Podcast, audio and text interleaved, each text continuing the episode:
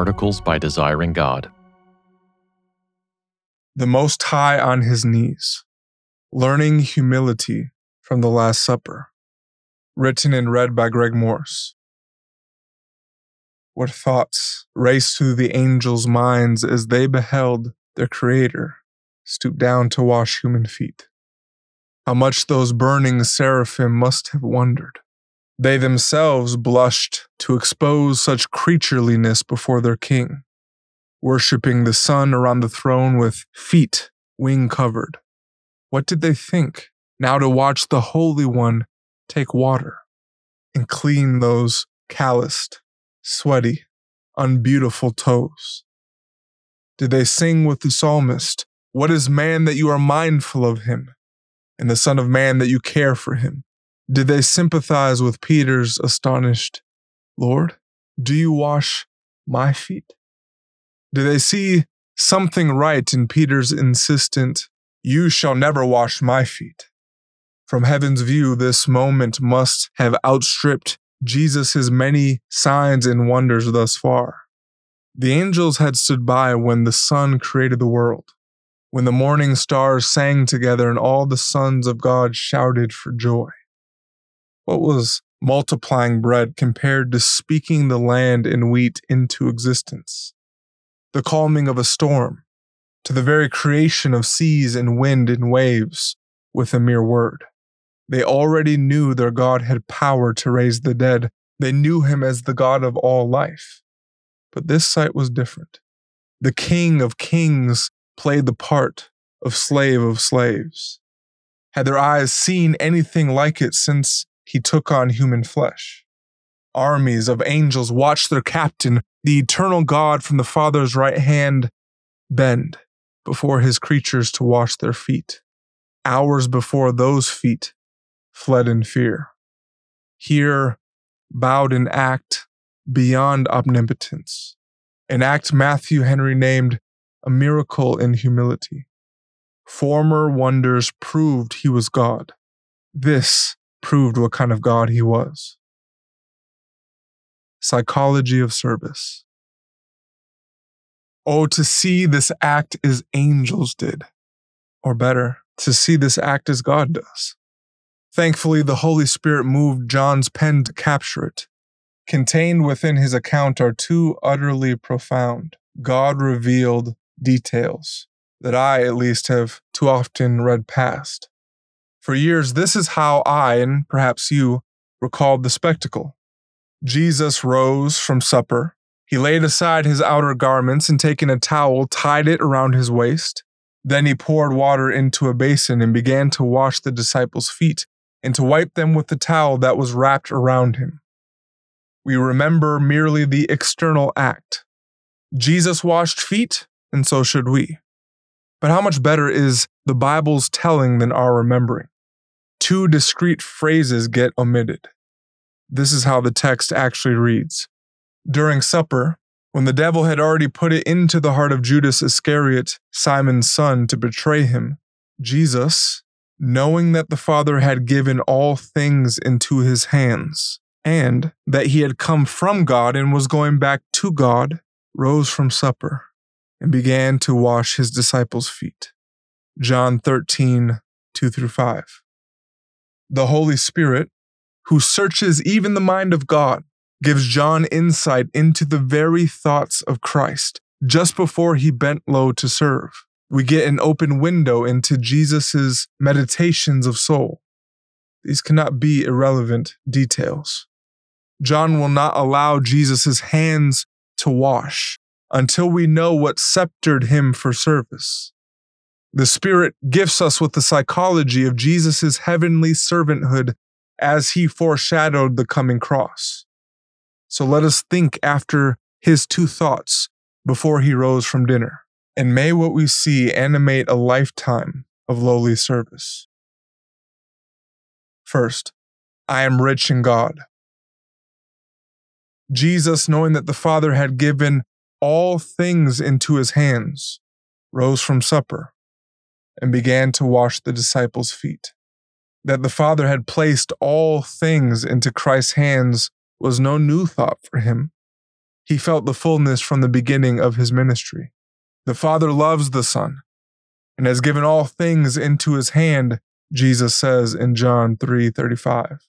Christ's service, here and from the beginning, was not an impoverished service. He did not consider that he had nothing in his hands or had nothing better to fill them with than human feet. He never needed from his disciples. Thus, he could give richly to his disciples. A rich king condescended. By the Spirit, John makes known that Jesus again deliberates upon all that God had given him. He felt the treasures over in his mind and heart. What golden coins did he feel? He felt the work so far accomplished that the Father had given him to do. The teachings, the perfect acts of righteousness, the mighty works that a world full of books could not contain, with the chief jewel now before him. Perhaps he felt the life surging within himself or pondered his authority over all flesh. No doubt he felt the diamonds and rubies of the glory given him and the glory to be his again. But most often in John, Jesus speaks of the Father having given him a people. That night he prays to the Father for those whom you have given me. I am no longer in the world, but they are in the world, and I am coming to you. Holy Father, keep them in your name, which you have given me, that they may be one even as we are one. While I was with them, I kept them in your name, which you have given me. I have guarded them, and not one of them has been lost, except the son of destruction, that the scriptures might be fulfilled. John 17, 11, and 12. The Father had given him a people. Later that evening, he steps in front of them at his arrest to fulfill his promise of those whom you gave me. I have lost not one. Death, Satan's accusations, the Father's just wrath pursued them, and he was no hired hand, but he laid down his life for his sheep. He had to, if they would be saved. He went low to his knees to wash his bride's feet, and down into the depths to raise her to himself and to the Father in heaven. Having loved his own who were in the world, he loved them to the end. Second, I am going home to my Father. Jesus, knowing that he had come from God and was going back to God, began to wash the disciples' feet. We are not from the Father in the same way Jesus was. He is the Son, fully God, eternally existent in the beginning with God, in the beginning as God. The Father sent the Son from eternity past the Son took on flesh and tabernacled among us. God entered his own story. Jesus knew this. He incensed the Jews by claiming that before Abraham existed, he was. He would pray that evening, Father, glorify me in your own presence with the glory that I had with you before the world existed. Jesus, in whom the fullness of God was pleased to dwell, came from the Father into the world to save his people from their sins. During dinner, Jesus' thoughts fed upon his future with his Father. A few verses earlier, John summarizes the whole brutal cross with the most beautiful phrase Jesus knew that his hour had come to depart out of this world to the Father. Jesus viewed his coming death, even the most horrific, shameful death, as the ferry to bring him home to his Father. The joy outweighed the anguish. For the joy set before him, he endured the cross, despising the shame.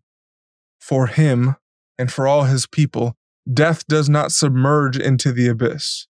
It carries the soul to the God it calls Father.